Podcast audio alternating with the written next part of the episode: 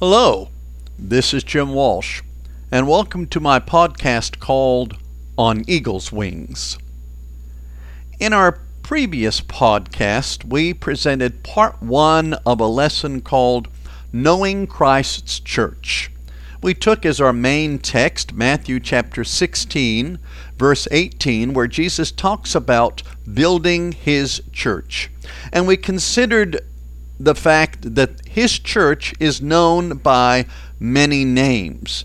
And in dealing with that, we also wanted to deal with the relationship that we have with our Lord and the names that scriptures give to refer to us to help us to understand the importance of that relationship. So, today in this follow up podcast, part two, we will continue to deal with knowing Christ's church.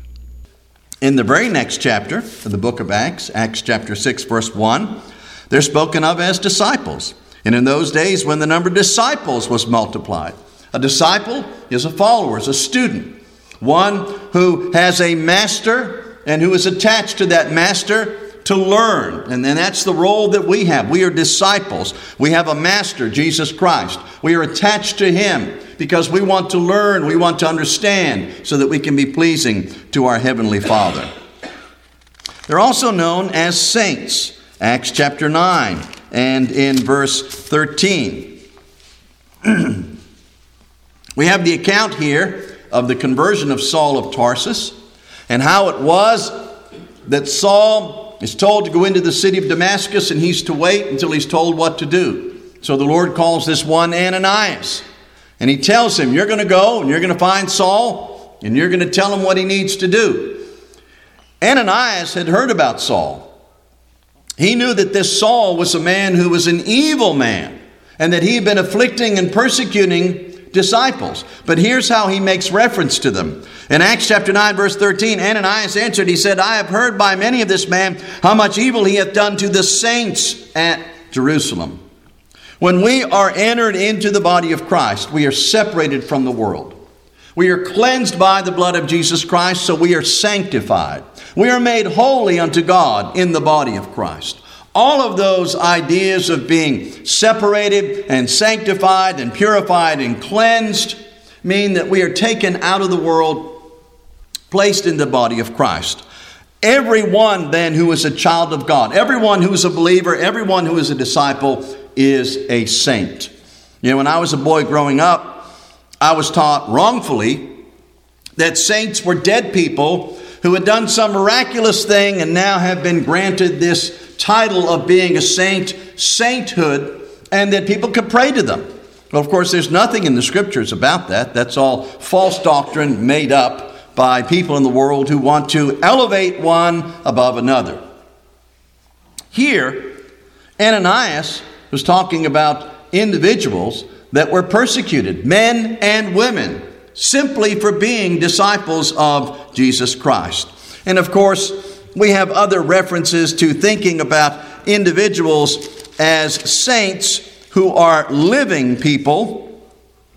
So, when Paul wrote to the Philippians, in verse 1 of chapter 1, Paul and Timotheus, the servant of Jesus Christ, to all the saints in Christ which are at Philippi. So he's talking about living people at that time that were in Philippi.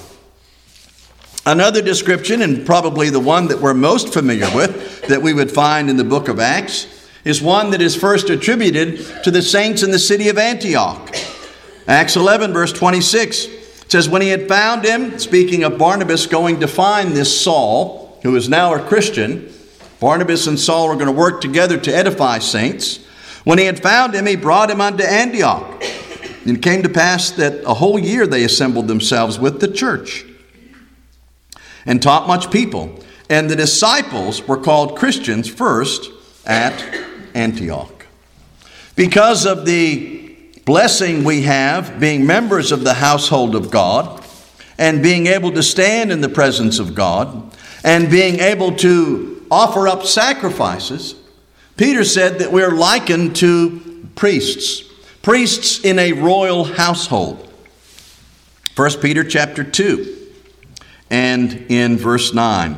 He said, But ye are a chosen generation, a royal priesthood, and holy nation, a peculiar people, that you should show forth the praises of him who hath called you out of darkness into his marvelous light.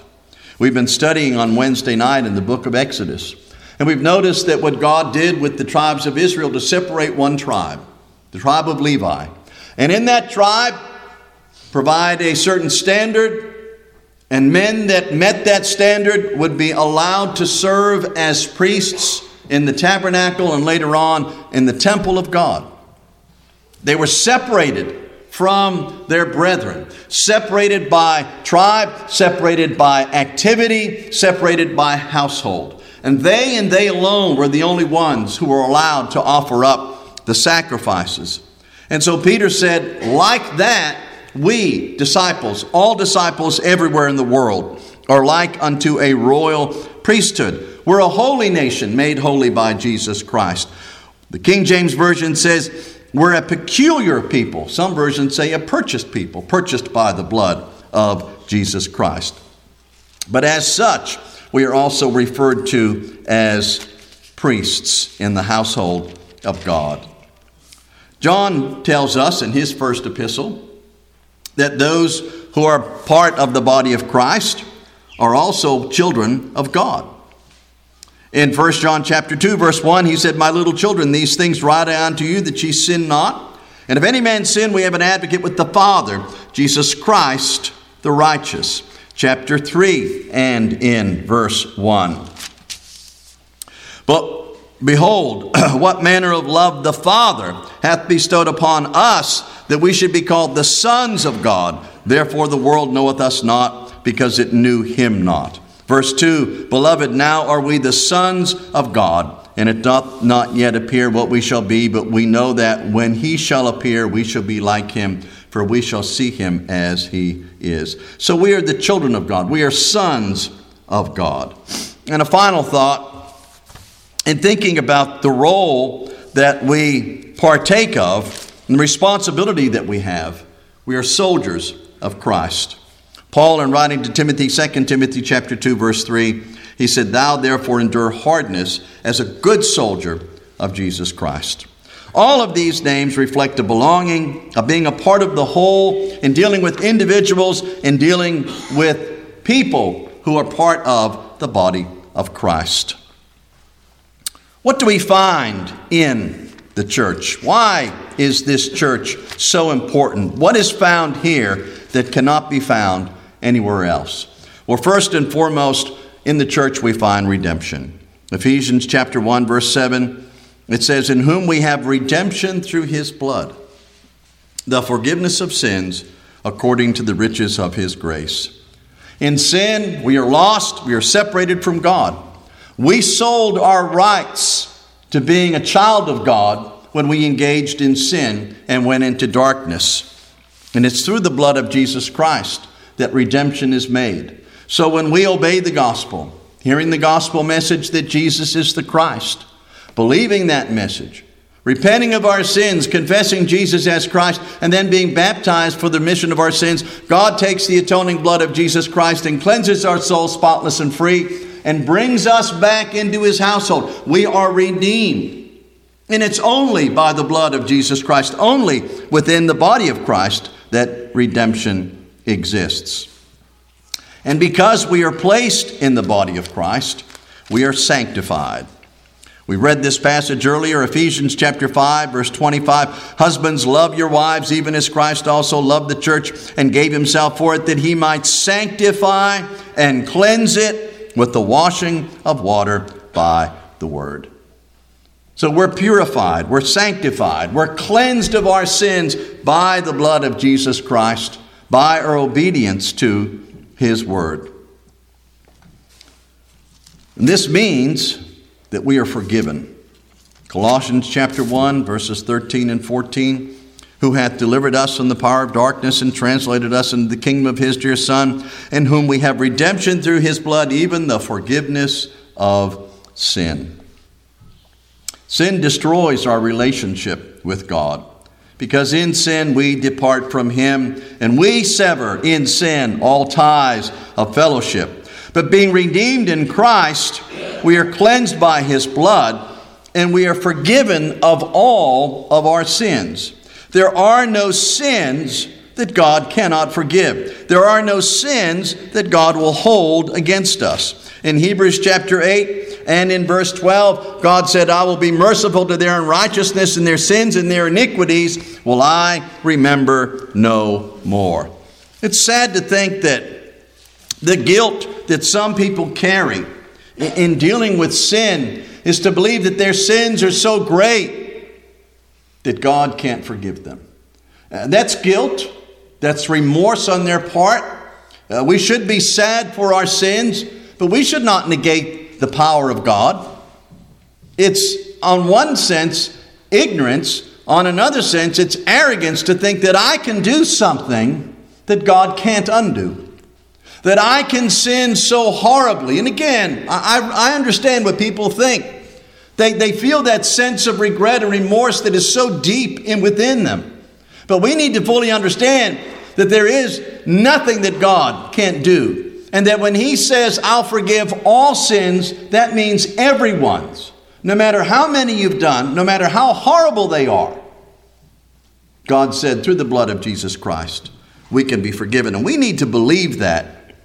And we need to rejoice in that and to be thankful for that.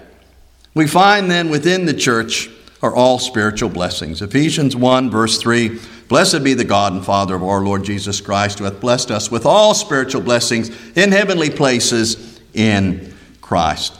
It's impossible to list all the blessings. So we simply know that all we can imagine, all that we need, God provides for. How do I enter the church? I don't enter the church by inheriting my membership.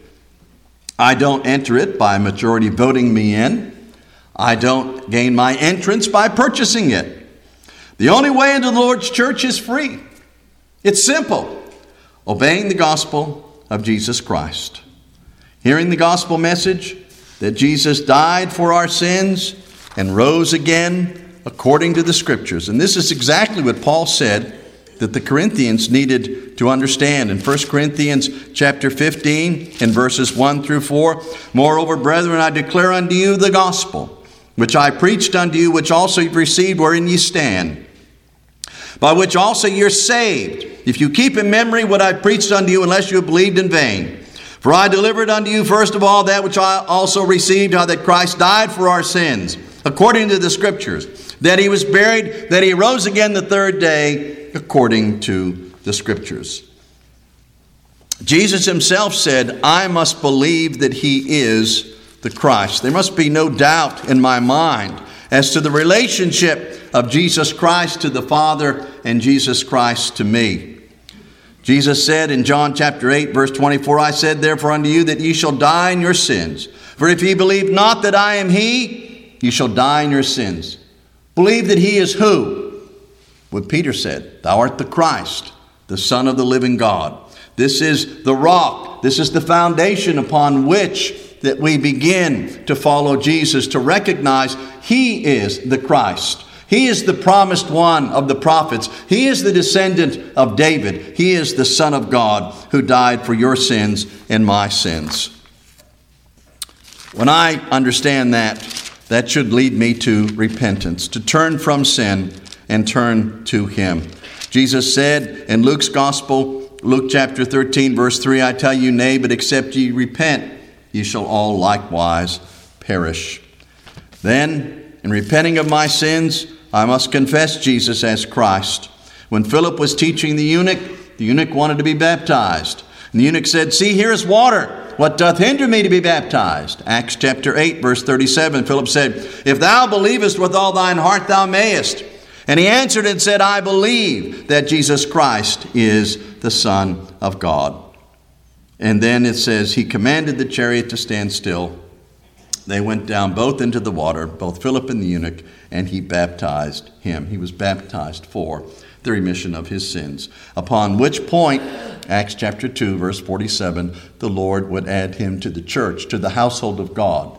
He becomes a believer, he becomes a saint, a disciple, a follower of Jesus Christ, a child of God. The church is a unique, a special, a divine institution. It's not of man, it's not of this world, and nothing in this world can match the concept of the church. God has given it many names, and those names honor him as well as her. The members are referred to as the children of God, saints, disciples, Christians. We are also known as the redeemed, the sanctified, the forgiven, the blessed above all measure in the body of Christ. Obeying the gospel allows Jesus to personally add you to his family. So the final thought we have is really a question Why would anyone not want to be part of this divine, eternal relationship? Once again, this is Jim Walsh. Thank you for listening to On Eagle's Wings.